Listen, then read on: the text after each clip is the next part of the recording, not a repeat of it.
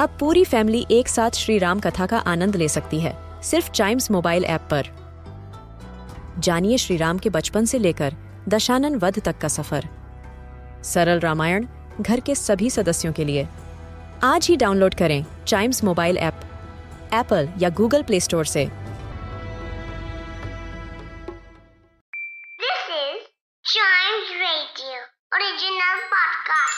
This podcast is all about books and kids, where we review and recommend a great book from our Chimes bookshelf for our young friends.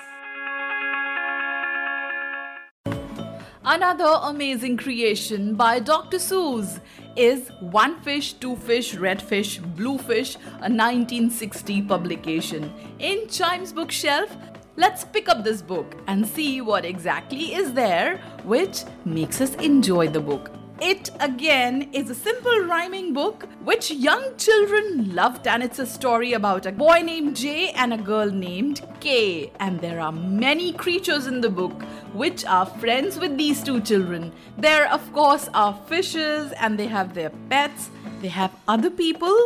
So, what exactly happens with Jay and Kay? They have some adventures on their way and they meet many interesting creatures while they are having this adventurous journey.